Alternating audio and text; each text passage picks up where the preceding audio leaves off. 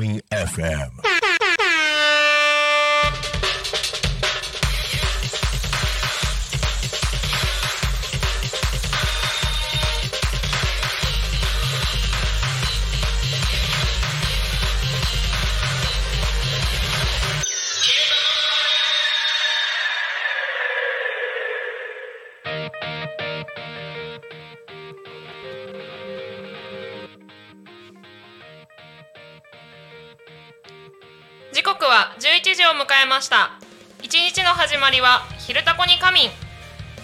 リティのグリコです。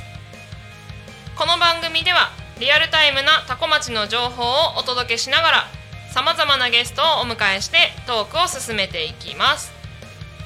タコミン FM は手段はラジオ目的は交流をテーマにタコを中心に全国各地さまざまな人がラジオ出演を通してたくさんの交流を作るラジオ局です。井戸端会議のような雑談からみんなの推し活を語るトーク。行政や社会について真面目に対談する番組など。月曜日から土曜日の11時から17時までさまざまなトークを展開しています。パーソナリティとしてラジオに出演するとパーソナリティ同士で新しい出会いや発見があるかも。タコミン FM はみんなが主役になれる人と人をつなぐラジオ局です。はい。10月5日木曜日皆様いかがお過ごしでしょうか？10月に入って急に涼しくなりましたね。はい。またもう一回ぐらい暑くなるのかな？どうかな？はい。で、えー、昼タコに仮眠。では毎週テーマを設けてゲストの方や皆さんからコメントをいただきながらおしゃべりをしています。さてそんな今週のテーマはご飯のお供。はい。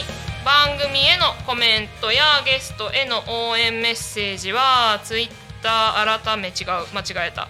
LINE 公式アカウントツイッター改め X メールファックス YouTube のコメントでお待ちしております。ツイッター改め X はハッシュタグタコミンシャープひらがなでタコミンでつぶやいてください。メールでメッセージいただく場合はメールアドレス fm アットマーク tacomin.com fm アットマークタコミンドットコム。タコミンの子は C です。ファックスでのメッセージはファックス番号ゼロ四七九七四七五七三ゼロ四七九七四七五七三。LINE 公式アカウントは LINE でタコミン FM を検索して友達登録をしてから LINE のメッセージにてお送りください。たくさんのメッセージお待ちしてます。皆さんのご飯のお供あるいはご飯のお供に関するエピソードなどなどたくさん送っていただけたら嬉しいです。はい。で、えーこの番組はですねさまざまなゲストをお迎えしてトークを進めていく雑談系生放送番組です。本日のゲストは、えー一般社団法人パラリンピックス協会代表理事の秋里明美さんでございますよろしくお願いしよますろしくお願いします。はーい秋里さんもういきなりですが、はい。自己紹介をお願いします はい。今ご紹介に預かりました一般社団法人、えーパラリンピックスという協会の代表をしております。秋里と申します。よろしくお願いしよろします。くお願いします。えー、といろいろ秋里さんについてお聞きしていきたいところなんですがまずはトークテーマについてはい。お話しさせていただけたらなと思うんですがどうでしょう？秋里さんにとってご飯のお供っていうところで思い出すことだったりとか。思い出すこと、私毎晩ご飯2杯食べるんですよ。おおそうなんですね。白米大好きな感じですね。白米大好きなんですね。はい。うん。でもう基本は、はい。えーまあその日に出るおかずうんうん。でご飯を食べる、うん。締めははいキムチ納豆なんですよ。ああそうなんですね。で2杯目の最後の残った2杯目の半分ぐらいいつも残るんですよ2杯目、うんうんうん。そこは必ず納豆で引き割りの納豆にキムチを入れたやつで締める。あそうなんですね。引き割り納豆がいいんですね、引き割りが好きです。あでも大きいのも好きだけど、ね。あそうなんですね。いやー納豆はやっぱ強いですね。そうですね。ご飯のお供に、ううん。ただですね一応タコ米タコ町のブランド米タコ米はおかずのいらないご飯っていうへ のえキャッチコピーがついてましてそうお米だけで十分美味しいよっていうお米になってます。食べたいです。ぜひぜひ。そんなねあのタコ米もあの今週日曜日にタコ米グランプリって言って、タコ米のお米のき何？競い合いじゃないけどなんか競い。グランプリを決める一番美味しいのはどこのタコ米だっていうのをやるコンテストがそうコンテストっていう言葉を使えばいいんだね、あるようです。はい、そしてそれをえっとですねタコミン FM の方で生放送でイベントの様子をお届けできるということになってますので、皆さん今週日曜日ですね。できれば多分タコマイグランプリにお越しいただくのがいいかなとは思うんですがうん。ちょっと遠くて無理とか用事があってっていう方はですねぜひタコミン FM で聞いていただいてタコマイグランプリの様子を 楽しんでいただけたらいいなとは思うんですがそうそうそうなんですよタコマイはご飯のお供はいらないよって言ってはいるんですが、うんタコマイグランプリに向けて今週のテーマはご飯のお供です。もう矛盾しかない。ね今うんって思いながらすいません。そうでも本当にねご飯のお供納豆率高いですねコメントいただいてるやつ。あーでもねやっぱりうん卵かけご飯。はあれですよねもう不動のああ不動の。何もない時とかねそうですね。うんうんどうですか？卵かけご飯も卵だけっていう方もいるし。ね、なんかえっとおかかと醤油とかあとなんか食べるラー油とかはいはいろいろね混ぜる方もいらっしゃると思うんですが、うん。うん秋里さん的には。私はもう卵だけ。ああ、いい。で すね。そそれもでもね新鮮な美味しい卵じゃなう、いと、うん、ね。ね。なんか今日ねここに来る間にも美味しそうな卵売ってるところとかが。気づいてました、はい。ちょっとめちゃくちゃ気になってたんですけど、そうあそこ卵かけご飯うん、召し上がっていただけるお店です、えー。あそこの中で？そうそうそうそうそう。そうなんだ。なんかなんだっけななんか時間決まってんのかな？なんかそんな話を聞きましたけど、へちょとと言いつつそう私もあそこが気になってるだ段階で終わってるんです。あはい。ーなんかほら今卵かけご飯にかける専用の醤油みたいなのあるじああゃないですか。ーありますね。うん、あれって食べたことあります？ないです。どうなんですかねあれ。私ね何個か試したんですけど、おおーはい。私は醤油が一番美味しい いやね、うん。一番シンプルなのが一番美味しいっていうそこにたどり着くみたいなのはありますよね。そうですよね。素材の味がね、ううん。んうん。やっぱり際立つというか、まうん、あ、醤油もねいろいろですよね。千葉県はね醤油の産地なのでね。しかも銚子の醤油と、あと野田の方でも醤油有名どころがあるので、そうそう何か違いがあるのか私には分からないんですけど多分違いがある、あるんだと思います。そう醤油とかはねこだわってます。ああそうなんですね、うん、うんうんどんなところにここだわりを、なんかお店のうんうん。うんこういろいろ一覧で並んでて、うんまあこだわってますっていうお店のやつを買うから、まあ私がこだわってるっていうよりはお店の人がこだわってるやつを なるほど、当然買うみたいな、うん。まあそれは外れないですそよね。うそうそうそうそう、ん。プロがこだわってくれてるから、そうそうそうなんか醤油もうん。大豆からできてるのが普通だと思うんですけど、はい。はいうん。今大豆じゃなくてなんだっけそら豆？へえみたいなのから。ん？そら豆？枝豆？どっちだっけ？なんかそう大豆じゃない豆？豆から作った醤油みたいなのもあるっていうのをん。聞きましたけど、ちょっとチェックしてみます。ぜひぜひ。そら豆。味違うのかな？わかんないですけど。うんうん ね醤油もね麹？結局麹ですよね、うん。うん。麹もいろいろあるかもね、うん。最近種類が多くなりすぎね。て追い切れないんです、うんうん。味噌もそうだけどね。そうですよね、うん。味噌もね昔ながらの大豆味噌うん米味噌、うん麦味噌、だけでもなんかいっぱいあるなーって感じなのに、あもう本当あとそうそうそう、あれよ。お味噌汁に最後ご飯を入れてああいいですね。食べるっていう 猫ママってやつですね。そうですね。楽しい。楽しい。美味しい。あれもいくらでもいけちゃうって感じ、そうですねそうですね。わかります。あれねなんかちっちゃい時うん。家ではやっていいよって言われました。わかる。他のお家に行った時はこれやっちゃいけないよってそうね言われますよね。あれなんでなんでしょうね。ね。でもみんな美味しいの知ってるじゃんって感じですよね、うんうんうん昨日もねお昼ご飯に、担々麺うんうんうん。食べに行って、はい。そしたらちっちゃい、ん。まあ一口ライスっていうのがついててそう最後に入れてうんうんうんうん食べてくださいってうんうんうん、うん。美味しかった美味しいですよね、もうねだからラーメン屋さんとかでもあるじゃないですかラーメンライススね。そう、うん。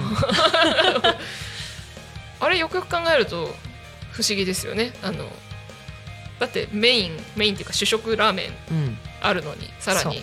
で炭水化物温炭水化物。ねもうそこに関して言うと、まあ、この後ちょっと話深掘りできたらとは思いますが、うん。秋里さんの経歴的にはもう炭水化物温炭水化物なんていやいやいやいやいやみたいな感じの時期が。ありましたね、うん、今でも止まらないですけど。そうなんですね。なかなかね結構ずっしり体にくる感じですよね、美味しいけど。そうですね。そうですね。そうそうそうそう。まあでもなんか うんまあこの後にお話しするかもしれないけど、うんうん。うんずっしりきたとしても、うん。私はもう太らないっていう方法は知ってるので。あーかっこいいな。その辺の話もできたら。してほしい。もう番組内容をガラッと変えてお届けしたいぐらいのあれですけど。そうそうそう。ありがとうございます。なんだっけ？今なんか言おうと思ったのあったのに忘れちゃった。大丈夫ですそう雑談系生放送なんで大丈夫です。雑談しましょう。はい。そうそうそう。雑談はねもう思いついたところから話をしていけばうんうん。いいはずなので、大丈夫だと思うんですがもうじゃあ逆にそこを話してもらおうかな。どうしたら太らないんですか？とかも知りたいうもうね知りたいすっごくよく聞かれるんですよ。はい。私もともと10代の頃は、うんうんうん。あのテレビの後ろのはい。歌手の後ろで踊るバックダンサー、スクールメイツっていうのがあったんですけど。あれ？森口博子さんとか。先輩ですね。なのでもうずーっと踊ってて、あそうだったんですそねう。でやっぱりその頃って、うんうん。食べても食べても太らないじゃないですか、羨ましい、うん。まあ、消費量の方がね うんうんうん。動く方が大きいかうんら、うん。太らなかったんだけど、うん。やめて、うん。OL になったんですよ。おうおう。でね経理でずっと座ってたら、うん9号だった洋服がうん。13号になり、体重もね今1 5 8センチなんだけど当時4 5 6キロだったのが、7 2キロまでいったのおね結構な結構サイズアップですね。そうそう。そうどんど着てた服が全部入らなくなり、ほうんうん、でも食べてる量はそんなに変わらないんだけどあやっぱ消費量なんですね。だったんですよ。うんうん、でそこからまあ痩せた痩せたの。結論痩せて、うん。だからやどうして痩せたんですかっていうのをうんうんうんうんすごくよくうん聞かれる、うんうんううん。んやっぱ運動ですかと、うん。うん、私運動大嫌いなんですよ。えそうなんですか？えちょっと待ってあれ？待っていろいろいろいろおかしい。あれ？さっき聞いてたなんかちょっとねタコ米のご飯のなんかその話みたいな感じで いや矛矛盾というかなんというか、うん、気づいたんですはい、だってうん。運動で痩せたらう、ん、ずっと運動続けなきゃいけないってことですよね。その通りです。運動好きな人っているのかなって。お？そうなんですか？え運動好きな人っている？え運動されてる方は運動が好きでやってるんだと思ってたんですけど違うんですか多ね分多分そこははい。運動が好きじゃないと思うんですよ。お？例えばだってマラソンマラソンするのが好きってことは、うん運動じゃなくて結果運動であって、うマラソンが好きなんじゃないですか？あーなるほど。それを運動と思ってるんじゃなくて、マラソンが好き？あーはいはいはいはい、うんうん。私もダンスが好き、でも結果運動になってるから、うん。別に運動しようと思ってダンスやったわけじゃなくてああそうか。そういう意味では運動が好きっていうのはあんまりなのか。いないかもしれないですね。そう、ん運動しなきゃって思うと、うん。うん。ねなんかやらなきゃだけど、自分の好きなことがあって、うん。それが結果運動になってればいいんじゃないかなとは思ってて、うんううん。ん、で私運動今嫌いなんで運動ゼロなんです そうなんですね。ただうん。ウィンドウショッピングは好きなんですよ、ほう運動ではなくウィンドウ、はい、ウィンドウショッピングで だから街中を散策したりっていうのは好きだから。歩く歩数は結果多くなってるだけであってでも運動はしてないんですよ。ほうほうほうほうほうほう。なるほど、うん。うん、そう。だからなんか結果、まあ、結論自分の好きなことしてたら太んないんじゃないかなって。それは体を動かすうん違う自分の好きなものが体を動かす必要があるものだったらっうんてことですよね。そうそう。そうただただ、うん。とはいえ私あんまり今もう忙しすぎて動く暇もないっていうところは一つあるんだけどもう一個みんなができることとしては、はい。私意識してることは、うん。ご飯をはい。美味しいと思って食べる？ほう。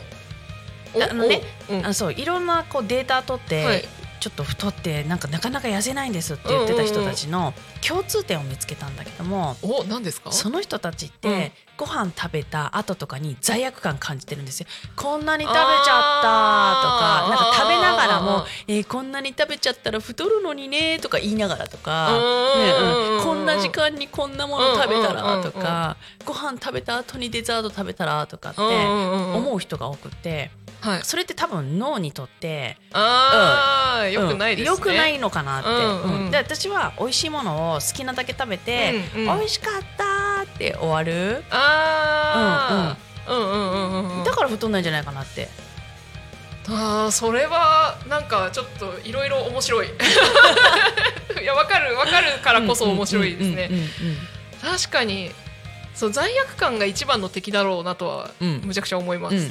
そう同じ量食べてるにしてもなんかそれでああ食べてよかったって思ってたら多分そんなにこう太らない太らないっていうのもおかしいですけど、うんなんかその太る一つの要素としてストレスを感じると抱え込む溜め込むっていう話を聞いたんですね。うんでその抱え込む溜め込むももう物理的に物理的になのかな？その、うん、精神的に嫌なこと嫌なことっていう溜め込むだけじゃなくてうん。うん脂肪として溜め込むとか、まあはいはいあとはそれこそ便通が悪くなるみたいな意うんうんうん味でも溜め込む、かに体の中に溜め込んでしまう。っていうのが、そのストレスを感じた時にストレスって結局み、えー、と命の危険を感じるから、身を守るために溜め込むっていう話を聞いたことがあるのでそういう意味でその食べたものに対して罪悪感を感じるっていうのは少なからずストレスだと思うので。そこでなおさら貯めるっていうのもあるのかもしれないなっていうのを今聞いてて思いました。うん、多分それです。それはなんかなるほどそう自分でこう、見つけ出したみたい でも確かにそうですよね。言われてみればそう食べることで太ってく方というかうん。はこれ食べない方がいいの分かってるんだけどやめられないんだよねって言って食べてますよね。そうそうそうそうそう。でそのや、うん。ほんんなんだろう本当に食べることが好きな方。で、結意外と痩せてますよね。そうだよね。うん、でなんかかその痩せてる方もだから、うん。食べるの大好きだから食べる量を減らしたくないから運動するようにしたとか。だからその分その食べることに対しての罪悪感はない。食べちゃっても別にまあ運動すれば走ればいいしみたいな感じで思ってたりとかするのでうんなんだろう量を食べることとかうん。高カロリーなものを摂取することに対してのうん。なんだろうハードルみたいなものはないですよね。むしろなんかうん。その今話をしながら思い出してる知り合いはうん。なんだっけな美味しい高カロリーは正義だみたいなことを いや間違いない。間違いない。言ってましたね。そうねそうそう。だから美味しく高カロリーを摂取するのははいはい。もうむしろいいことだぐらいの 今ねほらファミレスとか行っても全部カロリー書いてあるじゃね。うん。うん。私あんの見ないね絶対に。ああそうなんですね。食べたいもの食べたいじゃん。うんうんうんうん。うんうん。美味しいもん美味しいと思って食べる結局見ても、最初に食べたいと思って食べるから。そうそうそうそうそうそうそうそう。ですよね。無駄に悩むだけっていう、そう。ねそこでおかゆ選んでなんかカロリー少なかったって思っても反動くるから絶対ね。そうですね、うん。絶対なんかそこで充実感みたいななんかうん。耐えた自分偉いみたいな感じにはなるかもしれないけど 結局やっぱ物足りないなみたいな。そうなのそうななのそうなのそうなの。ありがとうございます。食事に関してというところですが。今ねあの YouTube の方でコメントいただきまして、えー R2D さん。はい、えーご飯のお供についてですね私は塩辛ですって書いてありますそんなのもう10杯ぐらいいきますよね。ご飯10杯。それは量的に摂取できますか？ねえいけそうなぐらい、あまあ塩辛がね。ねうん、うんううん。ん、私の場合ちょっとそこにお酒とかがあ。加わるかもしれない。塩辛はそうですね。好き嫌いは分かれるかもしれないですうんうん。うんうんねちょっと生臭いっていうところもあったりとかしますよね、あと某某焼肉屋さんで昔塩辛じゃがバターっていうのがあったんですけど。知ってる。ご存知ですか？大好き。よかった。そう。じゃがバターだけでも美味しいのにそこに塩辛がね乗っかってくる合うよね。美味しいですよねあれ、うん考えた人すごいなって思う。すごい。けど。そう塩辛ね。そうそう。でもそうん？あれ結局イカの塩辛が基本ですもんね。え他にないのかな？あれ？あるのかな？私ないのかな？イカしか知らなかった。私も知らないですけどイカの塩辛っていうから多分なんかの塩辛？辛っていうのがあってもおかしくないなって思ってます。そうでもイカの塩辛だからイカだからその魚介の生臭さみたいなのが苦手な方いらっしゃったりとか、うん。なんかそうご飯が進むのもそうなんですけどちょっとしょっぱいですよね、そうそううんそう。まあ、しょっぱいからこそご飯が進むそしお酒も進う、うむ、んうんうん、完全に今口の中塩辛です。ね食べたくなっちゃいますね。ね。塩辛もだから美味しいやつ美味しくないやつきっとあるんでしょうけど。うん。唾液止まんないよ。ね昼前ですしねお腹空いてきますね。皆さんの今日のお昼のご予定とかいかがなんでしょうか？おあコメント YouTube でコメントいただきました同じく R2D さんからですね。タコとかありますよって。タコの塩辛あるらしいですよ。そうなんですね。珍しいですよねでも、ね。うん。どこ行けばいいんだろう。食べてんのかな？わかんないな。もしかしたら食べてんの気づかないだけなのかな？わかんない、ね、そうかもしれないね、酒屋とかにありそう、うん。ね。ありそうですね、うん。うんうん。確かに。今もう口の中タコですね コロコロ変わってっちゃう。ね。食べ物の話はねお、うん。えー、あそうなんだ。YouTube さらにコメントいただきました。R2D さんから。一番美味しかったのはサーモンです。ん？これサーモンの塩辛ってこと？なのかな？その話の流れでいくと多分サーモンの塩辛ってことですよね。ああそうなんですね。サーモンの塩辛あるんだ。へー。えそれでいくとやっぱり塩辛って魚介系は大体作れちゃうのかな？そうかもね。塩辛ってでもそうイカの塩辛のイメージ強いですし、うんうん。しょっぱいものってイメージですけどうん。何が入ってるんですかね？塩だけなのかな？いや違うでしょ。ですよね。塩だけってことはないと思うんですけど、うん。何が入ってるんだろう？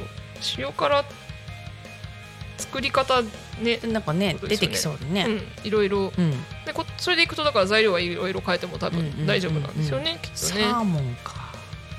でサーモンいけるんだったらマグロもいけるんじゃないのとかなんかねいろいろ考えちゃう。発想 してしまいますが。一昨日サーモンの、はい。なんだっけあれ西京焼き？あー。はい。めっちゃくちゃ美味しいの食べて。いいな。そう今サーモンで思い出した。一昨日のお昼ご飯焼き魚ですね。いいな西京焼きもご飯に合うね。そうですね。あれもお味噌ですね。西京味噌ね。うんうんうん。うんうんもううわあ。お腹空いすいおたこんなにご飯のこと話すってこんなにお腹すくんですね。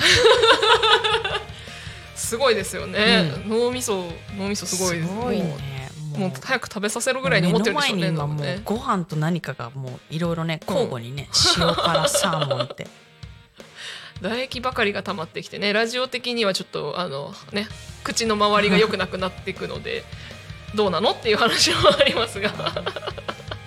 美味しそう。ねお腹空いちゃいますね、うん。そんなことやってたらですね時刻が11時24分。もうすぐ25分になるのかなこれは11時25分になっていくので、えー、とちょっと早いですがコーナーに入っていきたいと思います えっとですねまず、えー、と地域のお知らせというところでおお知らせを一つお伝えしたいなと思います。えーとですね、ちょっと先のイベントにはなるんですが11月4日土曜日ですね10時から16時、えー会場は捜査記念公園というところですね捜査市役所の北側にございます。はいえー、とタコミンスタジオの目の前の296号線を海の方にガーッと行っていただいて、えー国道126号線に左折して入っていっていただきまっすぐ北上していくとあります。はい、1回しか曲がんないんでね簡単な道ですので行って行ってみてください。で、えー、と何があるのかというと捜査記念公園で11月4日に何があるのかというと「It's Showtime」というイベントがございます。こちらですね、えー、It's Showtime 共に照らそうこの街の未来2023ということで、えー見て買って食べて笑って盛りだくさんの一日ということですね。当日はキッチンカー、テントブース、えーテントブースではフードやワークショップの出店があったり、えー学生さんたちやキッズダンサーによるステージなどワクワクする機会いやー噛んじゃった。ワクワクする企画がいっぱいです。ということで、えーございますので皆さんぜひどんなワクワクがあるかね探しに行っていただけたらなと思います。えっとね多分もうそろそろ続報が出てくるんじゃないのかなと思います。なんか出店の募集が終わったっていうのが先週だから言ってたのでまたね詳しいこと分かり次第どんどんお伝えしていけたらなと思います。はい。ではえっ、とこのままいつものコーナーに行きたいなと思います。よはい。えっ、とこれじゃない。ちょっと待って。こっちか。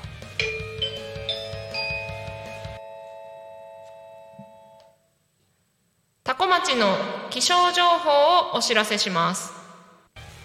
はいありがとうございます。はい10月5日木曜日。えーと天気は曇りのち晴れ、えー予想最高気温が26度。予想最低気温17度。降水確率が午前10%午後10%ん？午前30%午後10%です、えー傘がお守り。体調管理は万全に。今日は雲が多くても日差しが届きます。午後はにわか雨が心配なので折りたたみ傘がお守り。日向で暑さを感じられることがあっても夜はひんやりします。ということでちょっと日中とね、えー、と夜との朝晩との寒暖差が激しい感じかなと思います。ので体調管理お気をつけください。はい。でえっ、とタコミンスタジオから見える外の景色はうん。雲が主役の薄暗い感じになっておりますがはい。グレーな空模様になっておりますがまあ雨は降ってないですね。はい。では続きまして。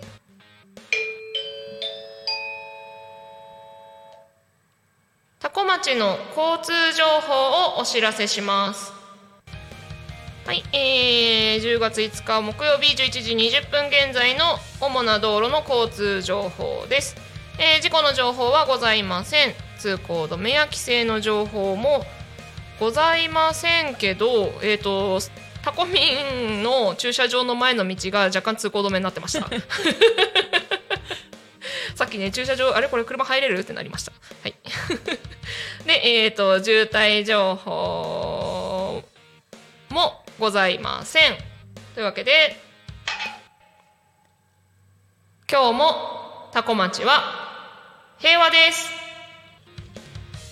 こんな感じでゆるーくやっております 今日もタコ町は平和です。はいめちゃくちゃいいなって今思いながら聞いてた。ありがとうございます。そうゲストの方にね割と好評なんです。そうタコ町平和じゃないことないんですけど、そうそう平和が一番ですね。そうですねはい。うんでえっ、とだからタコミんタコミンスタジオから見える道路も目の前の道路もスムーズにスイスイと走っております。うんうんあのねスイスイ走りすぎてスピード出しすぎないように皆さんお気をつけていただけたらなと思います。はい。でえっ、とですねそう楽しくゲストのね秋里さんとお米のお話というかあの食べ物の話を延々と延々とできるんですけどこれね あの話をしていたらですね時刻が11時29分になりまして、えー、とこの後ですね10分間、えー、とタコ学に神というコーナーになります、えー今週もですね木曜日はタコ高校の皆さんが事前に収録していただいているものを皆さんにお聞きいただけたらと思います。えー、と今日は卓球部の皆さんがお越しいただいてたかと思いますのでそれでは皆さんお聞きください。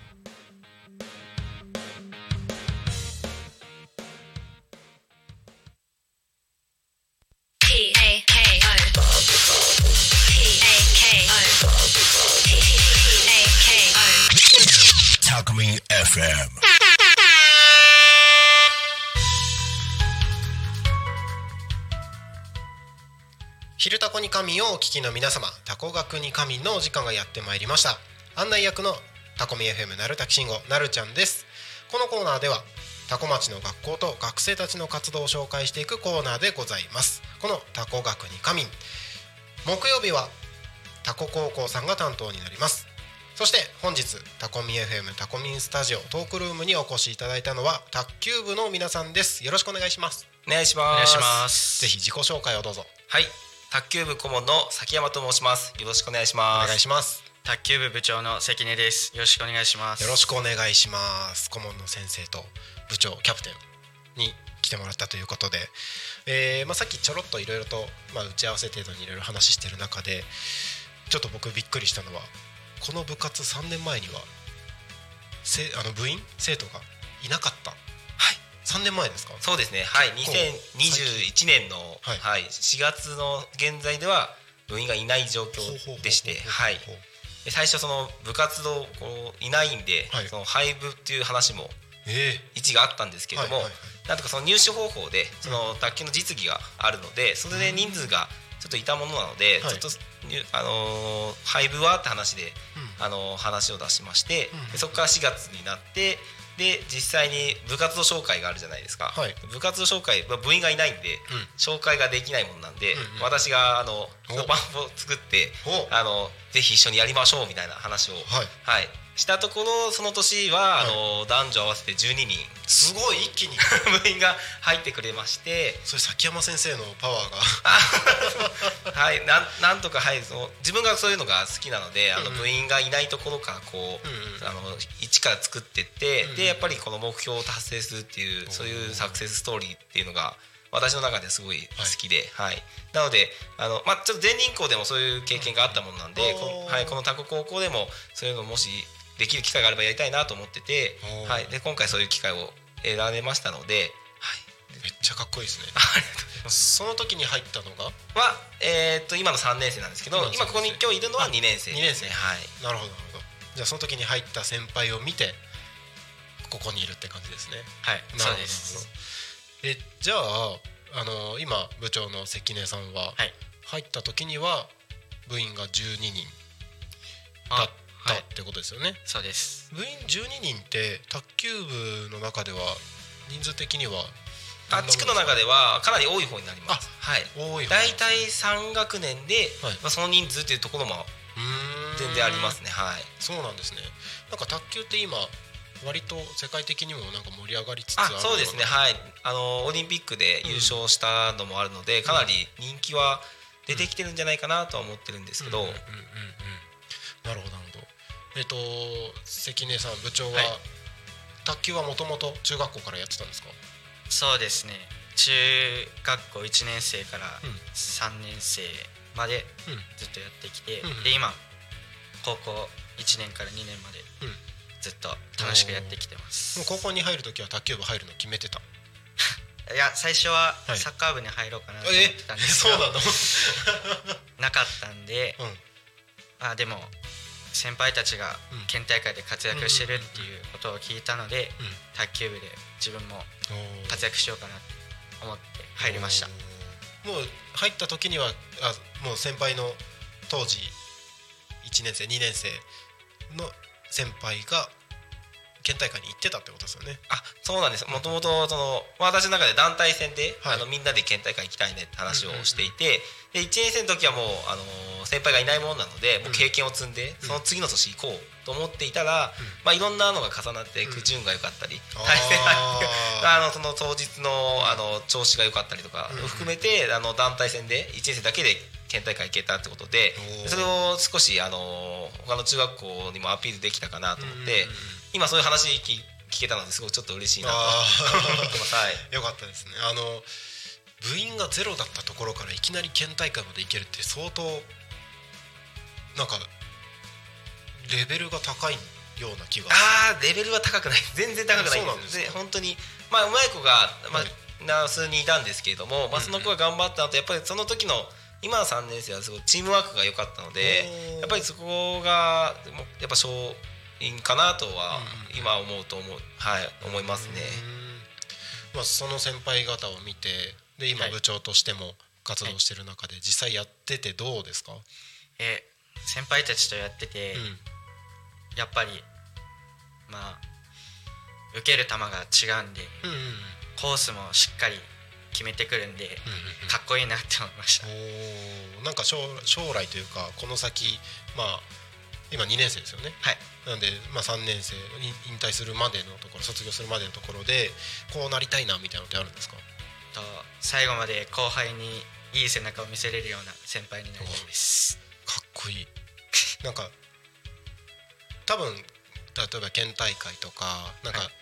実績っていう意味でのこうなんかこうなりたいっていうのは結構分かりやすいところでは出てくると思うんですけど一言目に後輩に背中を見せられる先輩になりたいっていうところが出てくるのがすごいかっこいいなと思ってるんですけど。なんかあの崎山先生があのこのチームを作る上でなんか大事にしてることってあるんですか？やっぱりあのチーム力ってすごい大事だなと思って、まあ団結力ですかね、うん。そこは本当常々言っていて、やっぱりそのチームワークがないとやっぱり卓球は個人競技は個人競技なんですけれども、うん。やっぱりその団体だったり、その大会をする上でやっぱり応援だそのチームを応援するだったり、やっぱチームのためにっていうところをやっぱり学んでほしいなってのを思ってて、うん。やっぱそこがやっぱ県大会出るための、まあ、条件なのかなとも私も思っててそれは常日頃今の代は特にそれは言ってますね、はい。なんか単純に技術だけじゃなくてそのなんだろう人間力的なところもじゃ重要になってくるのかなって気がしますね。あそうですね。はい。基本的にはそこを私の中ではうん重視しているので、私はその経験者ではないので、はい、あそうなんですね。はいそうです。はい。ゴリゴリの 野球の人間なのであそうなんですね。なんです。なので技術指導は逆にもうしないようにしていて逆にその生活面だったり、はい。そのやっぱりその日日頃の行いっていうのがうん私の中ではそういう重視しているので、うん。そこを常々言っていきたいなと思ってでままあ一つはわあとは楽しく、うんうん。あのやれるってとこが第一なのかなっていう、うん。プレッシャーかかってこう、うん。監督がゴリゴリにこう怒って、あのやるあのやるとやっぱどうしてもプレッシャーに負けちゃうかなと思ってて、まあ、そういうのはないように、うん。あの本当プレッシャーを解放しながらあの楽しく、うん。あの私も一緒にこうやりながら、うん。あの寄り添っていくって方法で私は指導をしていますね。はい。なるほど。なんか物足りないとかってあります？いや本当に先生方も本当に優しく支えてくれてるので、うん。まあ自分たちなりに頑張れるんでお結構安心して頑張れます、ああそうなんですね。なんか多分先生が教えられてることって、まあ、卓球部のことだけに限らず大人になってからもなんかすごく生きていく上で重要な内容も結構入ってるんだろうなっていうのを思うのでなんかきっとこの活動が今だけじゃなくて先々も生きてくるのかなっていう気が今お話を伺ってて思いました。ありがとうございます。えっ、ともうそろそろ番組の終わり番組コーナーの終わりの時間が近づいてきたんですけど、えっと、聞いてる方々にお伝えしたいことなどあればぜひお願いします。はい。でまず、えー、と私たち卓球部は今回あの令和5年度の、えー新人戦の、えー地区予選で、えー男子団体とあと男子ダブルスあと男子シングルスであの県大会出場を勝ち取りましたのでそれが11月に行われますのでまたあのぜひいろんな方々応援いただきたいなと思っております。でもそれとあと10月の21日土曜日に学校説明会がありますのであの当日でも構いませんのであのぜひあの学校も興味持っていただきたいのと、まあ、卓球部も興味あればぜひ見に来てほしいなと思っておりますのでぜひよろしくお願いしたいと思います。学校説明会は10月21はい21土曜日になります。はい。その時もあれなんですか？その卓球部のあの募集募集というかあの結構崎山先生がまたあもうやりたい。ガンガンガンガンに。ガンガンに。まあそれもぜひ楽しみにあの足を運んでいただければいいのかなと思います。はい。関根さん何かありますか？最後に一言。まあ中学生から小学生までの卓球をやっている皆さんは、えーまあ厳しいことにとらわれずに楽しく自分なりに楽しんでいただきたいと思います楽しいことがまず第一そうですね、そしたらなんか自分のやりたいこととかも見つかるだろうしなんかここももっとこうしたらいいだろうみたいな改善点とかも見つけやすくなるみたいなのがあるんですかね。はいそうです、うん、ありがとうございます。ということで本日はタコココ卓球部の皆さんにお越しいただきました。ありがとうございました。ありがとうございました。ありがとうございました、また来週このコーナーでお会いしましょう。お相手はタコミ FM なるたきしんごなるちゃんと卓球部顧問の崎山と卓球卓球部部長の関根です。はい。ありがとうございました。ありがとうございました。ありがとうございました。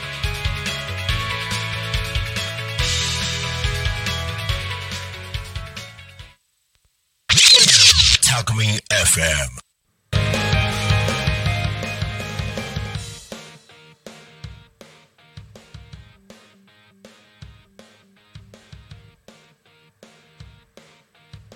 はい、ありがとうございました。タコ学に仮眠のコーナーでございました。あーちゃん、これは YouTube 大丈夫？あ、戻った。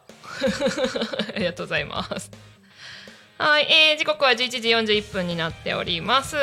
えー本日の「昼タコに仮眠」はですねゲストに一般社団法人パラリンピクス協会代表理事の秋里明美さんにお越しいただいております。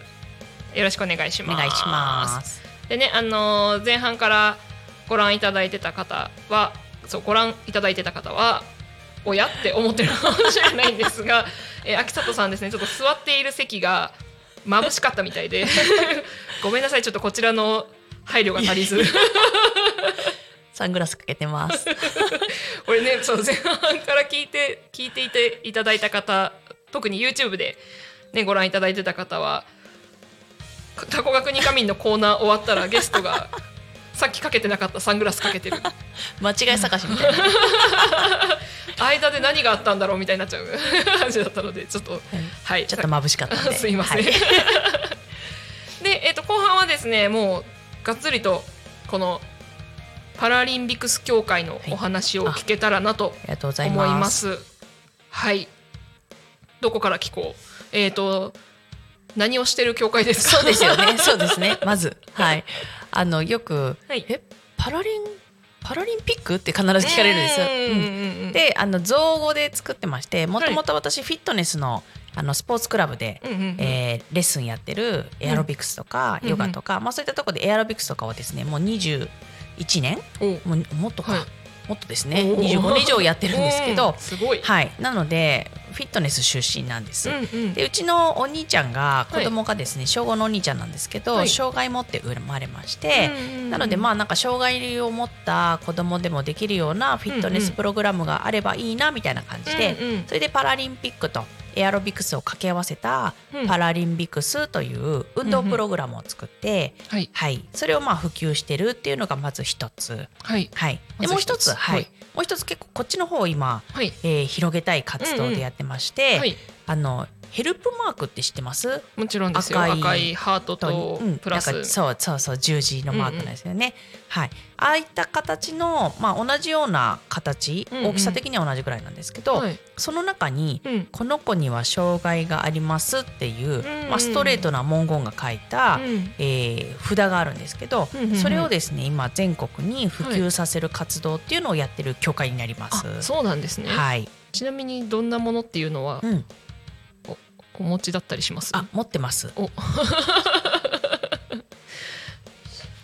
どんなのかな？どんな大きいのかな？っつって。あこんなのですね。はい、ありがとうございます。ちょっとボロボロですけど。失礼しまして。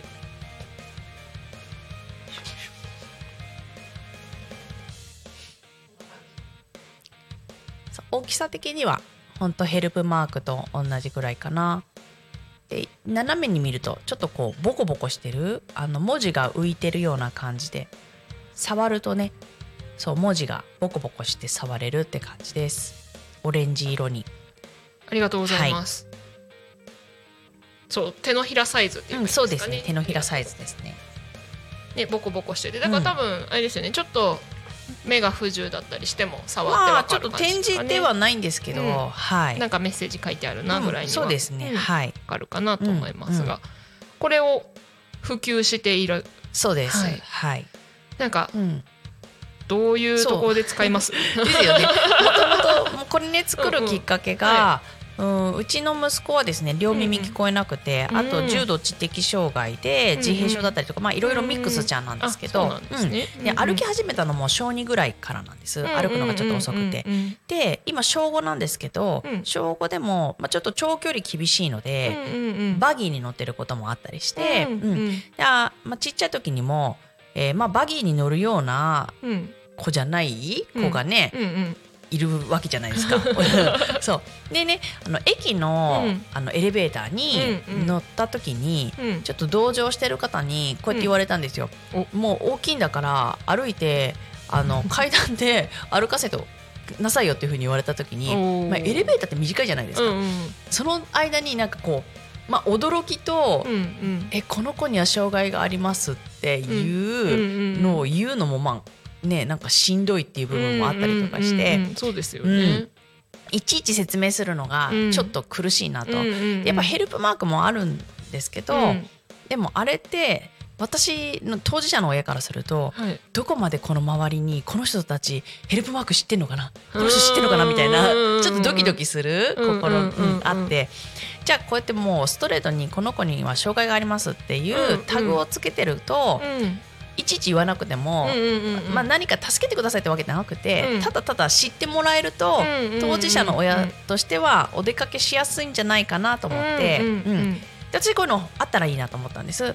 で、まあ、これが誰か欲しい人いないかなと思って、うんうん。一回 SNS でこういうものを作ってうん。みようと思うんですけど、うんううん。んあったらいいと思いますかって言った時に、うん。コメント欄に、はい。できたら買いますっていう人が一人まずいたんです。おうおうおうその瞬間に一人でもいるんだったらうん。作りたいっていうことで、うんうんえー2年前にクラウドファンディングをやりましてはい、で420万円をうん。565名の方にうん支援をしていただいてすごいですね。そうなんですでこれを無料でですね、今うんうん。全国に3500個うん。配り終えたっていう。おお、すごいですね。3500個、うん、もうそれは無料で配りますって言ったら、まあ、それも殺到して、うんうんうんなので今も今年もヤフーニュースとかでもですね、はい。あのアクセスランキング1位になるようなちょっとまあうんうんことがあってその時にも、はい。えーい1日300個とかかな。うん。もう今1個販売してるんですけど1個ずつそれで、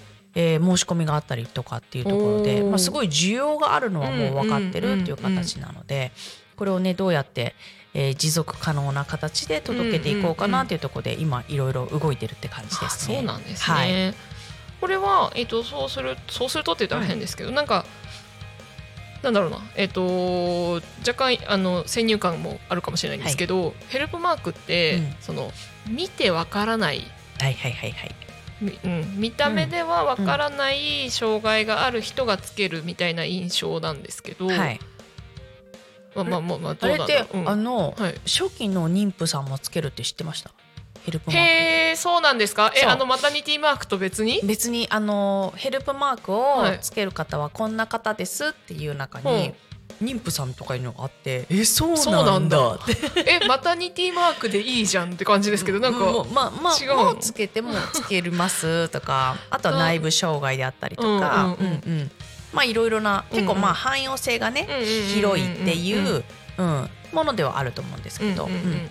私の場合はどっちかっていうとあの障害のある、まあ、障害児を持った親御さん、うんうんうん。まあ特に小さい子であったりとかした時に、あの親の方も受け入れがね、なかなか小さい時の方がまだ難しいっていうのはうん。データ的にあって、そうなんですね。大きくなればなるほど、ど、もうこの子の個性だからっていうんうんうん。う受け入れとかしていくと思うんですけど、まだ認めたくないとかねうんうんうん認められないとかそういう時があってうんうんうんうん。うんまあそういう時にこれがねなんかオープンにする心を自分の心をオープンにするうん。お守りとして持ちますっていう声があったりとかもしたのでうんうんうんうん。なるほどなと思ってて、うん、そうかそうかそうですね。そこでもあれですね、一歩な感じ一歩勇気必要な感じがしますね。ね。受け入れにくいけど事実としてあるから、うん。それを持つっていうと持つためにはやっぱりね受け入れうんないといけない部分もあるから。うん。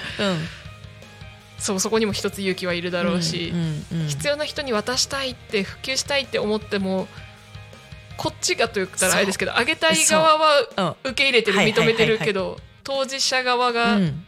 そいやうちのこはね子ちょっと、うん。みたいなよくそういうことじゃないんですってそうそうですなっちゃいますもんね、うんうんうん。だからそうですね、でも広まっていくといいですよね。こういやそう、最終的にはねこんなものなくなればいいと思ってるんですよ。そうそうですね。そうですね。いちいち言わなくてもいいようなみんな全部部受け入れてくれてそうなんですそうねっていなんですそう。だから私目標はうん。これを全国にうん。もう周知させうんて、うん。これ知ってるってなった瞬間に、じゃあ今日からこれを全員と取りますみたいな。あヘルプマークも何もかも何々マークも全部、もう空にこうパーンって、ね、あーいいですね。今私も そう取りますって一斉にって言った時にもうあの海外の卒業式のイメージですよね。帽子バッて投げるみたいな。思いました、うん。そうすることがね今ね、うん。目標、いいですうんね、うん。そのために広げるみたいな、なくすために広げるって感じですね。ねすごい今日は矛盾にと飛んだ。でもそうですよね。そうあってほしいですよね。うん。うん。そうそうそう。必要ない必要ないっていうのがなんかねいろいろですよね。そこもね。だから、うん。みんなが認めてなくて必要ないっていう言い張ってるっていうのとあーなるほど。また違うじゃないですか、んんそうじゃなくてっていううん。感じですよね。だから多様性っていう言葉もうん出てますしだいぶね多様性っていう言葉自体は認知はされてるもののなんかそれも、まあ、さっきのヘルプマークで妊婦さんもっていうのと同じような感じかもしれないですけど、そこも入るの知ってる？みたいなそのなんか多様性って言った時になんかジェンダーの話ばっかりみんな持ってくるけど、うんね。違うよ、みたいな、うんうんうんうん。そこだけじゃないよっていうのをついこの間ちょうど思ったところでした。うん。そうそうそうでねやっぱりマークだとその障害っていうキーワード自体が、ね抵抗がある方もいるからこその、はい。多分ヘルプマークだとは思うんですけど、今度ねあれは可愛いとっつきやすい反面うん。なんか流行ってんのかな？みたいな。真の意図が伝わらない可能性もうんうんうん同時にあるよなっていうのは思うので、うん。はっきり書いてあるっていうのは大事かなとも思いますね。でねそれが書いてあることによってヘルプしてもらえるっていうのもあると思うので。まあ、本当クラファンやった時はそれはすごく気づいたことがあったんですけど、うん。やっぱ当事者じゃない人たちがクラファンでこう支援してくださって、うんうんうん。まあ、これがあることによってあの手を差し伸べやすいなって思いますっていう声がすごく多かったので、うんうんうんうんあそうかそうかと、うん、周りをねやっぱ巻き込んでいかなければいけないと思ったので、うんうん。うん。そういったところで言うとなんか当事者目線じゃないところで聞いた時に、うんすごい新たな視点がありましたね。うんうんうんうんうんうんいやーすごい素敵なというかなんだろう日本に必要な取り組みですよね。ねえ ちょっとそうまあ一石を投じたいっていう部分はあるので まあこれをきっかけにっていうところでね。うんうんうんうんうんいいですね。そういろいろいろいろそうそうなんだろうそんな素敵な活動をされてる方がタコミンに来てくれたっていうところにも感動を覚えつつ。でねいや木里さんのね話はねまだまだいっぱい聞きたいことたくさんあるんですけどねもう11時54分なんです。あっという間です。また呼んでください。ぜひぜひ。はい。ありがとうございます。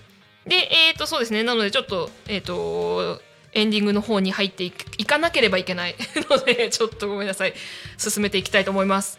えっ、とですねえっ、とタコミン FM は月曜から土曜の11時から17時までリスラジにてリアルタイム放送しております放送した番組はすべて YouTube と各種ポッドキャスト Apple Podcast、Spotify、Amazon Music、スタンド FM にて聞き逃し配信で楽しむことができます。本日の放送予定番組は、えーこの番組「昼タコに仮眠」が終わりましたらその後12時からですね、えー12時から12時12時30分衛星マイスター石渡京子と乗船のお昼のハッピーライフ。その後12時35分から12時45分ゆっこの秘密基地。その後2時から2時10分レオパルドンの俺とまる3時から3時10分フォークトラベラー。それから3時45分から3時55分弱者男性ラジオ。で最後、えーゆえーと4時から5時で「ゆうたこにかみん」ですね、えー本日は「ゆうたこにかみん」ゲストさんがいらっしゃいます。あきら先輩って書いてある。はい。どんなお話が聞けるのか楽しみにしていただけたらなと思います。ではですねそろそろ番組が終わるんですけれども秋里さん何か告知とか言い残したこととかメッセージとかあれば。あぜひですね、はい知っていただきたいっていうことがまずあるので、はい。あのこの子には障害がありますマークって検索してもらうといろんな記事が出てるので、はい。はい、一つ知っていただくってことができれば嬉しいです。はい、ありがとうございます。ぜひぜひ皆さんですね、この子には障害がありますマークって。うんちょっと長いかもしれないですけど、あの難しい日本語使ってないんで、はい、あの検索してみていただけたらなと思います。はい、ありがとうございます。ありがとうございます。えーそれではですね、本日は、えー秋里さんにゲストにお越しいただきました。ありがとうございました。ありがとうございました。それでは本日の「昼タコに仮眠」はここまでお相手はグリコと秋里明美でした。ありがとうございました。ありがとうございますまたね